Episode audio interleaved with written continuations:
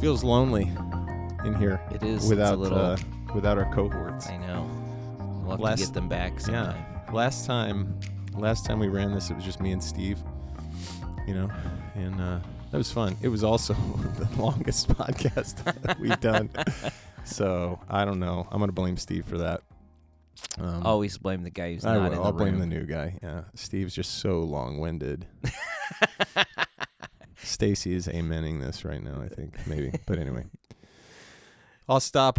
I'll stop the banter and we'll move directly into what we're talking about today. Uh, we should probably introduce ourselves. Although, if you're listening to the podcast, you pretty much know who we are. My name's Keith Knight. I'm uh, one of the pastors at Stonebridge Church in Cedar Rapids, Iowa. Brandon Levering also work here.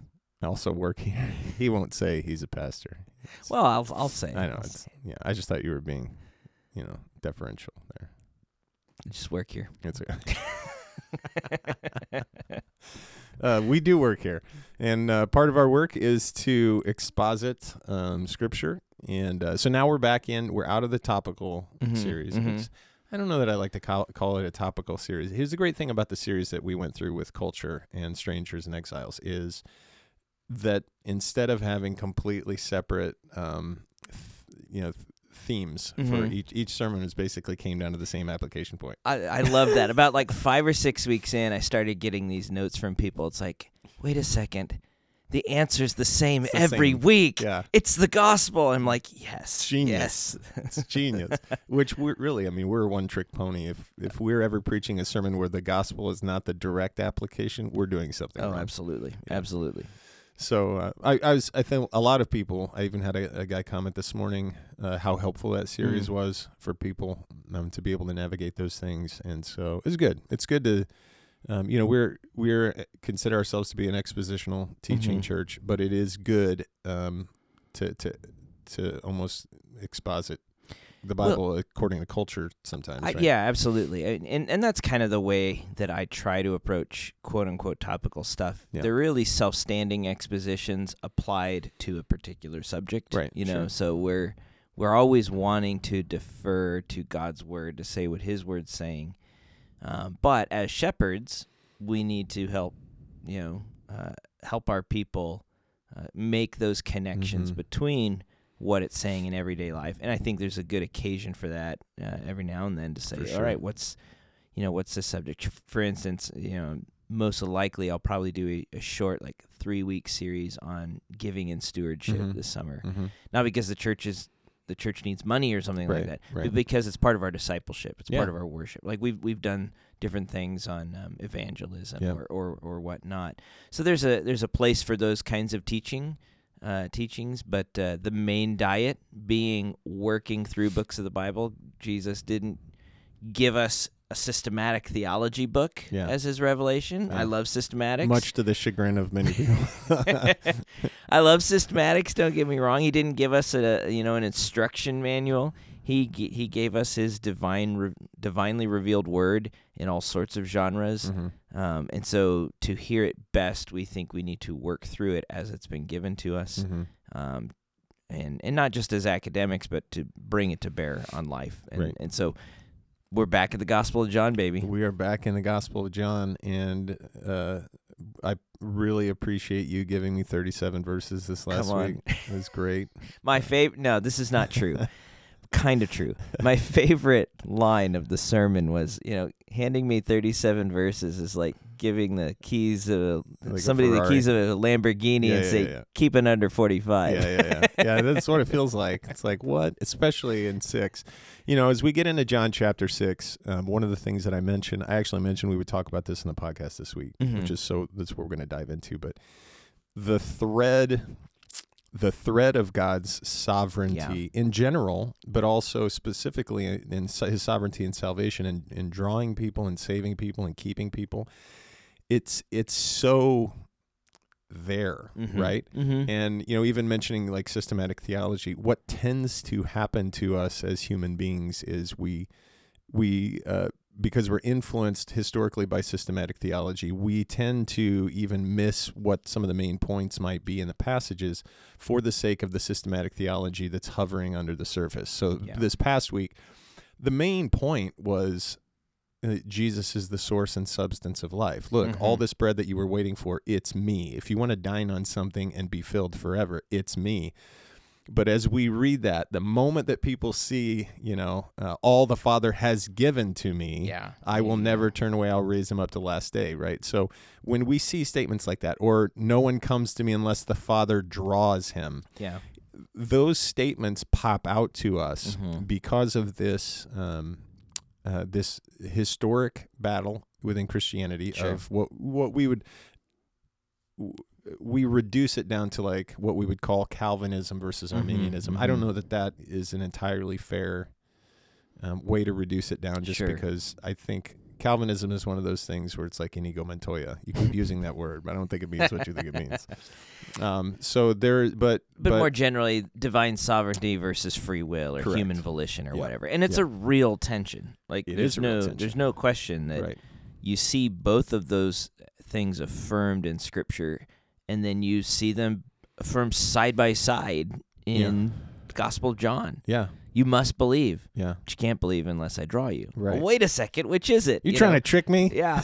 So so I think you're wise to kind of say, well, let's let's wrestle with this a little bit more because that can be Yeah. hard to do from the pulpit. It is. And so Well, it's uh, hard yeah. to do from the pulpit in a way that's going to satisfy people because if you're not mentally prepared for it, like with a podcast, you can come back and sit down, you can listen to it, get frustrated, come back, listen to it again, uh, or you can ask pursuant questions. That a sermon, there, there was no good way. So, and this is one of the things I'm, I'm going to say this because this is one of the things where you know we, as much as we can before the weekend, we'll submit our notes for the sermon uh, to each other Mhm, and just say, mhm. hey, here's my notes. Hoping maybe somebody will look through them and at least like know how to scale the liturgy or give feedback. Mhm, mhm. And uh, you know, this week I looked at my own notes and I was like, maybe I should change that. And then you chimed in and said, I think that the in- initially it looks combative, like that you're anticipating people to be combative to this Mm. rather than just confused, Mhm, mhm. which was so helpful Mm. because that is exactly how I was looking at it. Somebody's going to be sitting here and I'm going to have to defend God's sovereignty. Mm, mm. The idea of defending God's sovereignty is itself a non sovereign concept. My Arminianism is showing. Uh, no, but um, but that it's very helpful to back up and say, I could waste my time trying to argue with people who may not even have an argument with me Sure. in yeah, the sermon. In the sermon, that's good. um, and that's good. That's that's good Well, I- lessons for preaching and to I think expositing. related to that, what you did really well, because and, and one of the reasons again we we are committed to exposition. Uh, it's very easy when preaching to just kind of zero in on what we find interesting and right. spend all of our real estate in the sermon Yep, there, yep. or all of our capital there. yeah. But you, even though this was interesting, and you recognize as a pastor this is going to be something I got to touch to Right. or touch on, uh, you you recognize that, but this is not the main thing he's trying to get And across. It's not right. And so you you stayed to the author's trajectory and structure and emphasis. And again, that's one of the disciplines that exposition forces us Mhm. to do. I Mhm. preach about what the author's emphasizing rather what I than what I find interesting or, Right. or confusing or whatever Right. it might be. So so I, I thought that was really well done. Which then is nice having these kinds of occasions. Okay, For so that is something worth talking more about, Yeah, even so though I couldn't go there then. Yeah. Yeah. So, so in in going there, you know, the so the the two where what it comes down to is something that you know the audience then the problem they had was primarily with we don't like how this guy who's claiming to be the Messiah is operating. You can't be from heaven. We see you. We know your parents.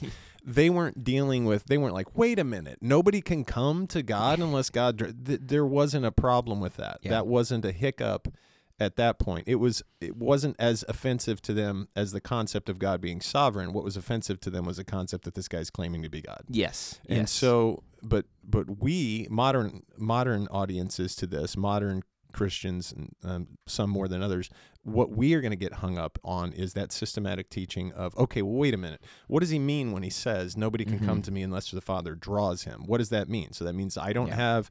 You know, a human being doesn't have the free will choice to come to God. Like, we're not just blank slates and we say, Hey, I want to sign up for this. I've got the information you know you're telling me this is all like god has to do something in us Mhm. before we can even respond that concept is evidently not a problem for John because he keeps talking about it. Yeah, He's going to talk yeah. about it again in this, the end of that. He's going to talk about it in my passage. Right. He'll talk about it again in chapter 8 Yeah. uh, and other places. So this is like there really is has to do with like r- reason coming on the scene in terms of human civilization to you know to the degree to which if we need to be able to make sense of these things. Mm-hmm. Um, but the trick is right. So I'm I'm going to start. I'm going to start with uh, something from the London Baptist Confession. Okay. If you're cool with that. Okay.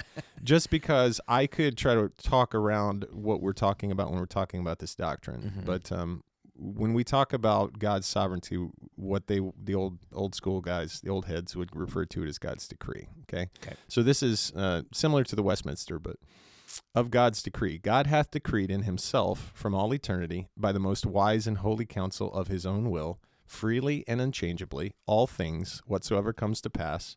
Yet so as thereby is God neither the author of sin, nor hath fellowship with any therein, nor is violence offered to the will of the creature, nor yet is the liberty or contingency of second causes taken away, but rather established, in which appears his wisdom in disposing all things, and power and faithfulness in accomplishing his decree. Mm. Okay? There's a lot There's a lot there's a there. lot going on in there. But basically, the idea is um, that in all these confessions, and it it goes on to talk specifically about um, uh, he doesn't decree anything because he foresaw it as future. Uh, he, so the he didn't look and say like, oh, well, this that's is what they'll going to do. happen, I'll so I'm going to do now. this. Yeah, Mhm. but that he, you know, the decree of God, um, and it even goes to far as to say some men and angels are predestinated or foreordained to eternal life through Jesus Christ to the praise of his glorious grace, others being left to act in their sin to their just condemnation to the praise of his glorious justice. So in both his decrees and in salvation, Mhm. it's God's will that is the primary Yeah. worker Yeah. and it's either the will towards some sinners to um, eternal life or some to uh, eternal justice by Yeah. his own decree. Yeah, and uh, what I love, uh, and I'm not near as familiar with the London Baptist Confession Right. as you are, but in, in what you just read, and I think in what you- how you handled the subject briefly in the sermon, but you know, that confession uh, it allows the tension to stand, Mm-hmm. like it affirms, and and which I think where we get into trouble with something like this is we're trying to be consistent in our from our own limited perspective Right. which means we end up fusing things together that don't necessarily belong Mhm. or Mhm. drawing conclusions that we think flow logically but don't actually in God's economy. Right. So affirming God's divine superintendence of, of salvation and so on, yet also affirming that doesn't diminish from the reality of human volition or Right. free will in Right. any way. Right. Now I'm sitting there like my brain's exploding. How does that happen? But that that's you know we Uh. see we see all of these things in Scripture. We see that God is not the author of evil in Right. any culpable way, Right. Right. Yet there's some sovereignty over it in Sure. superintending and using it. You know, John, or excuse me, Genesis 50 verse 20. Yeah. Uh, what you intended for evil, God intended for good. You know, there's Yeah. all Amos three six. If there's a calamity didn't that that takes place, is it not from the Lord? Yeah, yeah, Yeah. and and so allowing ourselves to hold the tension Mm-hmm. and and not ha- feel the urgency to resolve it. Um, that's hard, It is hard. but I think that's where we find a healthy posture in these things, mm-hmm. where we can affirm all that Scripture affirms without denying what it also affirms. Right. Like it, it's it's mutual. Mutual affirmations that are not mutually exclusive, as we Right. might think they might be. Right.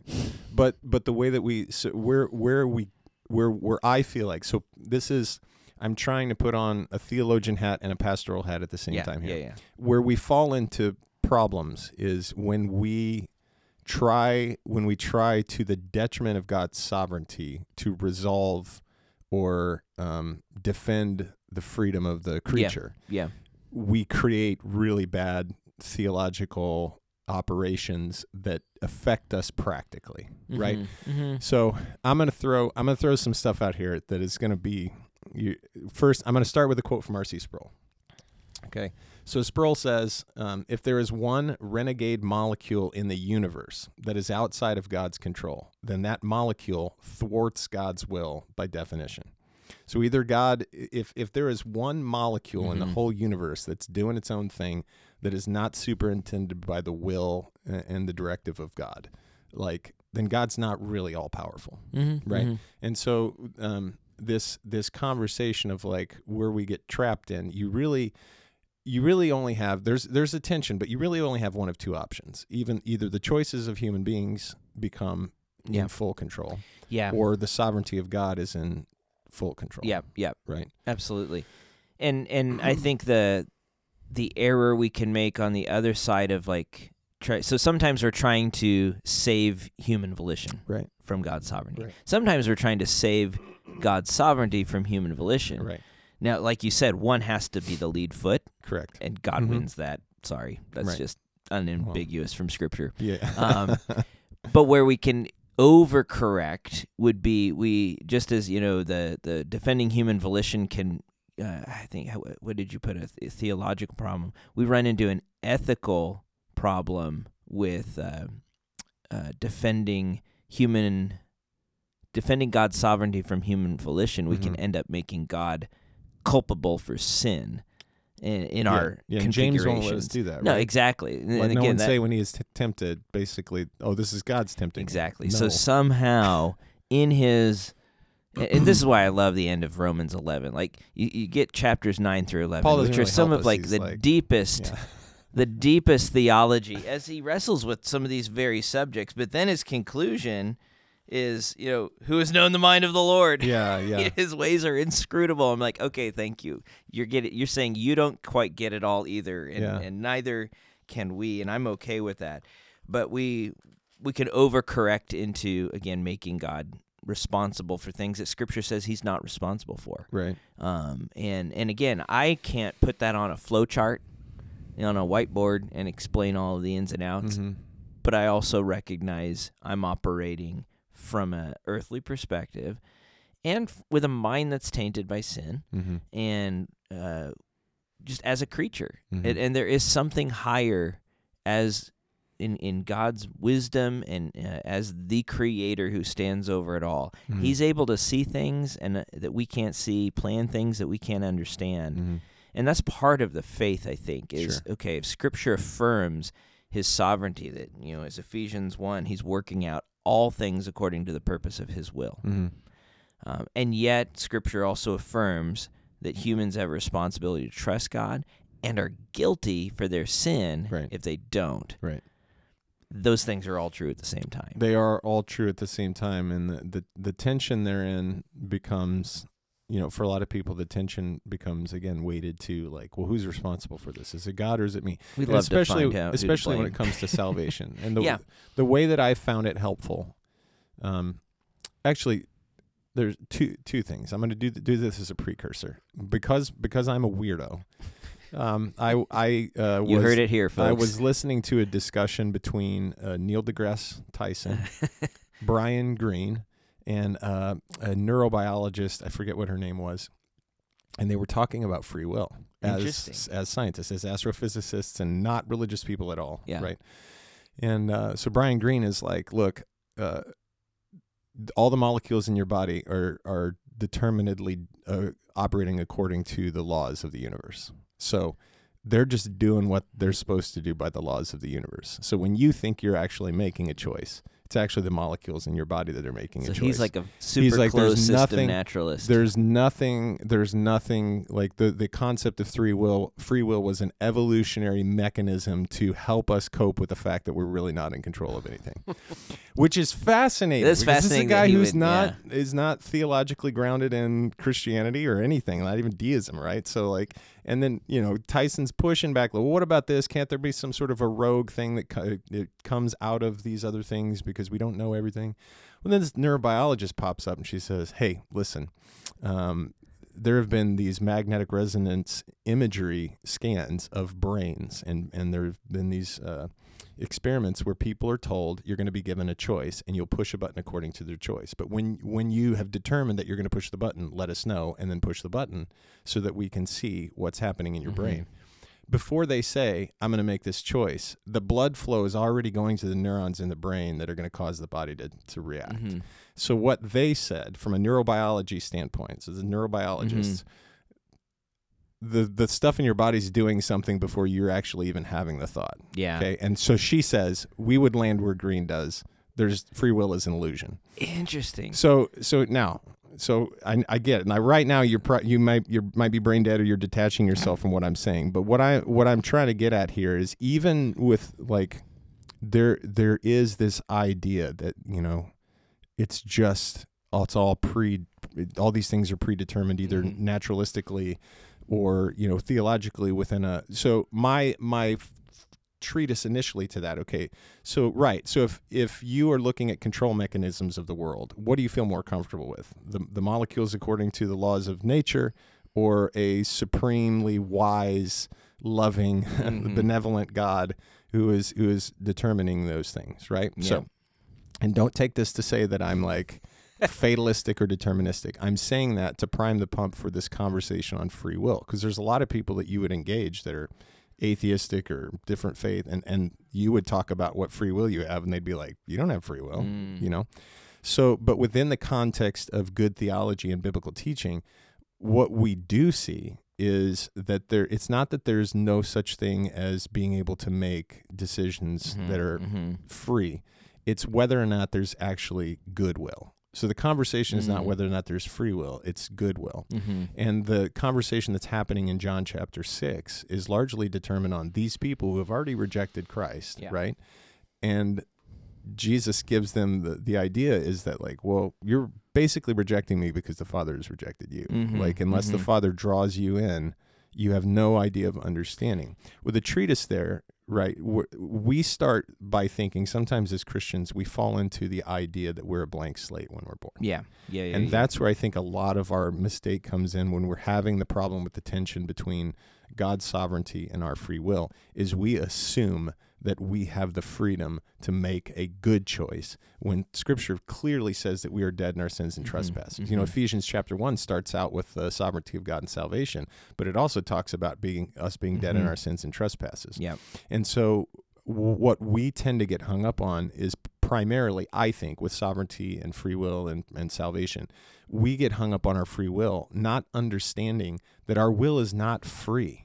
Like when, when we are born, we are born into sin because of the Mm, fall. So we're mhm. not born into the freedom to see God as He is. Scripture is very clear that if we're Yeah, going we don't to see start the like character God, Adam did. Yeah. Exactly. Mhm. we don't have a blank slate to look at God, know His character, and even they did and rebelled. Mhm, right? mhm. And so th- when our starting point in terms of humility, it's not just can we hold the tension of God's sovereignty and free will. It's do we understand that our will is not truly free? As Martin Luther Yeah. wrote, the bondage of the will. Yeah. Yeah. Our will is in bondage to sin. Yes. So I can't view things the way that I would love to view things. I don't view my life primarily without the Holy Spirit moving, without the Father drawing Mhm, on me. mhm. I don't view life primarily as being under God. I view it as being under me. Yeah. Oh, yeah. That's our that's our fallen default, which is one of the reasons why I I kind of prefer the language of human volition Yeah.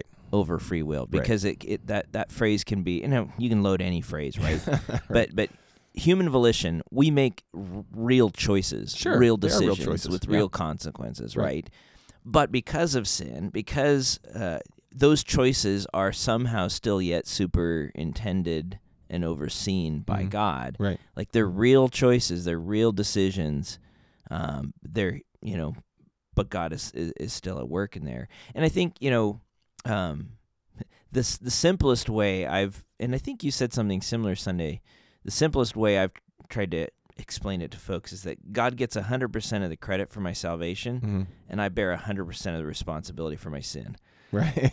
I mean, that's Right. that's what I see in Scripture, right? Right. Um, and and to your point with Ephesians two, if we're gonna take seriously what Scripture describes about our sin nature and our fallen condition apart from Christ, then we are hopeless apart from God Mm-hmm. intervening. Like dead people can't raise themselves. Mhm. You know, or, Right. it just dead people can't do that. Yeah, right? you're dead. It's You're like dead. when with the when uh, preachers, you know, the the old school more um Arminian preachers would be like, you know, you're drowning in the water and like uh, the life preserver's been thrown. You just gra- got to grab the life preserver. It's like, no, bro, you're dead. you're not floating in the water. You are dead. Like Jesus has to put that life preserver around you, pull you out, administer CPR, and bring you to life. Like Yeah. that's not. You're not drowning. You're drowned. Yes, and and yet somewhere in that, I still have to receive him. Right, You know, and so so you know that's where That's the tension. that is the tension, right? Um, and you know, back to John six, you you were you were talking about that a minute ago. Mhm. Um, one of the big things that I think is happening in the text, where in terms of why does Jesus go there? Like, if this is not an existential crisis for his audience the way it is for modern readers, why Right. does he go there? It seems like a big part of what he's doing is explaining the unbelief, uh, and uh, you've already Yeah. kind of mentioned this, Yeah. explaining the unbelief yeah. of those who are rejecting him, like you just said. Right. You know, you're you're you're rejecting me because the Father has not drawn you, Right. right? Right. And and when we get to the the last part of John six, which I'll look at this Sunday, uh, verses sixty to seventy one, he goes there again, and he talks about you know um, uh, how he's the one with the words of eternal life and so on. The spirit is life, flesh has no right. help at all. help. Yeah. Uh, but he said, this is uh, John six sixty four. But there are some of you who do not believe. Yeah. And then there's this parenthetical explanation. For Jesus knew from the beginning Hmm. who those were who did not believe Yeah. and who it is who would betray him. Yeah. Like, we can sit there, or even the audience uh, that hearing his speech uh, can sit there thinking, this is all catching Jesus off guard. Right. um, unbelief. Why would anybody not believe? How could anybody not believe such an offer so good, and so on and so forth? How could anybody betray him? And and John, one of John's burdens in the story is to remind us that none of this catches Jesus off guard. Mm-hmm. Like this was always part of the plan, Mm-hmm. because then he reiterates something from the passage you preached in verse sixty-five. This is why I told you that no one can come to me unless it's grant, Right. granted him by the Father Right. right? And and so uh, John wants to defend. I don't know if that's the right word, Just explain. but I to think, right? explain to his readers that uh, the fact that there are some who don't believe in Jesus and eventually one who will betray him to his death Yeah. It's is not a surprise. not a surprise. Right. It's part of the plan. It's, like no, it's not like Jesus was like, I didn't see that coming. exactly. and which, you know, it might be unsettling for us initially, but that's wonderfully good news. That the Oh that yeah. the plan of God for the salvation of his people cannot be thwarted. It will not be thwarted. yeah. That something so disruptive as one of his inner circle turning on him and betraying him. Yeah. That would in any other situation that's like game over. Yeah. You know, we, we've lost yeah. but that that was always part of the design for the salvation of people yeah. which is just you know and and that's one thing i often go to like for us it, it can be really hard how can god use evil how can god uh, be at work to superintend however whatever whatever category you want to put on it that you know uh, in terms of god's overseeing of evil in some way and, and it's just like that seems so hard and wrong and confusing but then look at the cross like the greatest evil in human history Yeah. became the means of the greatest good in human history. Right. So if he can use the cross, the the full-on rebellion, murder of God in the flesh Mhm. and bring the greatest good of salvation through that, Yeah. then I think we can trust him to superintend all the other stuff somehow Yeah. And con- according to his purpose. right. And continue to hold it. You know, in Acts, Peter makes it very clear. Like y'all are responsible for this, but this was God's plan all along. so if you think you're like, oh look what we did, he's like, yeah, look what God did, Yeah. dummies. But you're still responsible for this, so you need to repent. Yes. It's weird, man. Yeah. And then you you know you've got the other stuff too, like where uh, when when sovereignty comes up, I never want to help people um, be comfortable. I want to help people be uncomfortable Mm, mhm. because uh, what Christians what we have to get better at is being comfortable with the uncomfortability of the sovereignty of God. Mm. Like if you could, I think I said this last this way. If you could understand fully understand how these things happen, you Mhm. would be God. Mm. That you have to you we are the creature. Yep. So like I think it's I can't remember if it's first Kings or second Kings, so pardon me for that, but when God decides he's going to have, you know, he's asking the angel, his angelic, you know, council. He's like, yeah, "Hey, yeah, yeah, what do you guys what do you guys how how are we to how are we to get Ahab to to yeah, yeah, to, yeah. to die. And one of them says, Hey, I'll go be a lying spirit in the mouth of his prophets. And God's like, Yeah, it sounds good, which is trippy in general. And then the way that Ahab's killed is that he's hidden in armor. They don't know that it's the king, yeah. right? And a random, it very clearly says a random arrow just flying through the air goes right in the crack of his armor where the most vulnerable part of his body is, Yeah. and he dies.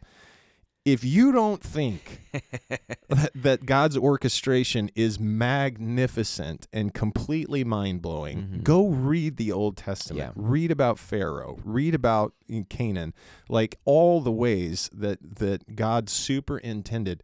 But there is not one time where those people are not held responsible for their unbelief. Yeah. There is not one time where cr- their salvation or their their saving is credited to them. It's always credited to God, Yeah. and their rebellion is always credited to them. You ask me, how can these things be? That's where you go to Romans nine through eleven. oh, the depths of the riches of the wisdom and knowledge of God. How Right. unsearchable are his judgments Right. and how inscrutable his ways. You Right. know? Yeah, absolutely. Habakkuk's another great Oh, yeah, Habakkuk's of that. great you too, know, yeah. where he sits there kind of lamenting what seems like God's lack of response to the injustice in Judah. yeah, He's like, Don't worry. God's like, I'm I'll one up you on this. I- I'm gonna, I'm gonna, I'm gonna deal with their injustice. And he sends in Babylon, and then he's like, "Well, what about the injustice of Babylon now, right?" Right, and he's right. like, "I got this," and, Right. and you know the woes and and and yeah, and that's. I don't want to go into a sermon on Habakkuk. There's always going to be a there's complaint about always those- sovereignty, Yes, right? There's always going to be an objection. It's like when people say this. Like if you read the book of Job, the the answer to the question why never comes in the book of Job. Mm. The answer to the question why is God just basically says, "Can you understand me and Yeah. how I work?" And Job's like, "Oh shoot, I talked about things I shouldn't have been talking about." Are you wise enough to actually weigh in on this? Right, right. Yeah. yeah, you think you know me? hmm Uh, and that's what I think. If we're all honest, um, there the two overreactions that we have to this, like we said in the beginning, is to vehemently defend the freedom of, of Mhm. the, the human, or to vehemently defend the uh, the the sovereignty of God. Now, I think it's always smarter to to, to err on the side of the Yeah. sovereignty of God because it's so clear. But in both cases, I think we're trying to make our minds feel better about having a grasp on the situation. Yeah. And you got to beware of that. One of my uh, mentors back in the day um, framed it this way. Uh, you know, we w- very often what happens is that we we want more freedom for ourselves than we're okay with God having for Himself. Yeah. Like that's one of the challenge. Like I, well, if I can't, but doesn't God as God have the right for His own free will, which means exercising His dominion, Right. and sovereignty, and so on. Right. Um, Even if that violates my hopes and dreams. yeah, I mean, Right, yeah. as as it's been said before, please, Lord, violate my hopes and dreams because my hope and dreams are so tainted You're and right, so fixed on little things. Right. And his desire and will and plan is so much better than what I can come up with on my own. And so, yes, Lord, violate my hopes and dreams. Yeah. Being a being a dyed in the wool Calvinist myself. Now we won't get into all the five points of tulip, but I'd love to sometime. But uh, the funniest part to me about Romans nine through eleven is the problems that it causes. The like that we as Calvinists will use that to you know defend the sovereignty of God. But then if somebody brings up eschatology and Yeah. reference nine through eleven, we're like, let's not talk about that. Yeah, yeah. Why do you guys always go to chapter Oh, 9 through 11? Clearly, that's just about God's sovereignty. It had nothing to do with the Jews or anything like that. Yeah, Um, no, yeah. yeah but uh you know i i think again biblically to to kind of wrap up what we're talking about and we could spend a ton of time i know some people are going to be listening um my wife might be one of them like, i wish you guys would have talked about it longer um yeah we but this is a the the conversation that we're we're aiming to to have and keep going really is we need to land on the humility Mm. um, platform. Absolutely. Like, and, and being able, like, even as the you know the confession that I read holds the tension of God's complete control, and yet it are you know the lives that we live are still meaningful within the Yes. economy of God. We just defer to His sovereignty and His wisdom over our understanding. Yeah. Right. Absolutely. Um, and that's that's really the best place for us to land um, when And it it- comes down yeah. to it. And I think as, as we follow the grain of Scripture, that's where we're going to find ourselves again Mhm. and again and again. hmm And take heart, really. Um, again, like uh, when we look at the Book of John, the one major theme is believe, right? Mhm. So if if any of these doctrines are getting in the way of you truly like surrendering your will, surrendering, you know, your idea of what life should be like to God, that's really where the problem lies. So John doesn't Mm. want you to get so caught up in the, the theological threads that you miss the main point. Like to believe, believe that this is the Son of God, believe in what God has done for the world. And to call others to that faith. Correct. Like yeah. Jesus' acknowledgement that the Father is the one who who draws hearts and must open eyes never stops him from announcing to others, "You must believe." Yeah. Right. Like like being a Calvinist or whatever you want to, however you want to frame it, uh, should never make us less evangelistic. Right. In fact, it should give us great confidence that God's word will accomplish Yeah. what He sends it to do. Which he says it will. Mm-hmm. Yeah. And it also gives us one of the points that I made this this weekend, and some of you even listening to the podcast need to hear this too. One of the most brilliant, wonderful things about God's sovereignty is not it's not just that the God who saves you draws you. It's the the the Son Yeah. who saves you keeps you. Yeah. Raises I will raise him on the last day. Yeah. Multiple times. I will raise him on the last day. And again, I'll say it again. If you're like the, the greatest part to, to me of God's sovereignty is if you didn't secure your own salvation, you can't lose it. Amen. That's in the hands of the king. So what a what a great assurance Yeah. that we have. I mean, that's that that we're going to persevere. yeah. See what I did there? Yeah. I snuck in the P of the No. tulip. But that we will persevere to the end, not because not because we've made such wise decisions, Mm. but because the the the Savior who promised to keep us will keep us, Yeah. will present us at the last day yeah. in eternity. Yeah. Yeah, my favorite verse from the passage you preach is verse 37. Mm. All that the Father gives me will come, to me, Yeah. and whoever comes to me, I will never cast out, yeah. I mean, what incredible encouragement. Yeah. And and like you said, uh, emphasize again, share the gospel. If you're listening to this, you're a Christian, man, share the gospel. Share share the gospel of Christ even more than you love to share your pet theologies. like share don't don't you don't have to go into detail of how God does this, just that it is available for all who will repent and believe. Amen. So share the gospel, know that there's great hope because you ain't saving nobody. it's the Lord. Um, and I think when we land on that uh, position with sovereignty, um, it'll make us more effective for the kingdom. Amen. So, all right. Well, if you have any more questions about this, I, I can't imagine you would, but um, if you have more questions about this, you can always submit those. Um, and uh, we'll just continue to, to truck through John. And uh, Easter's like a month away, man. I know, dude.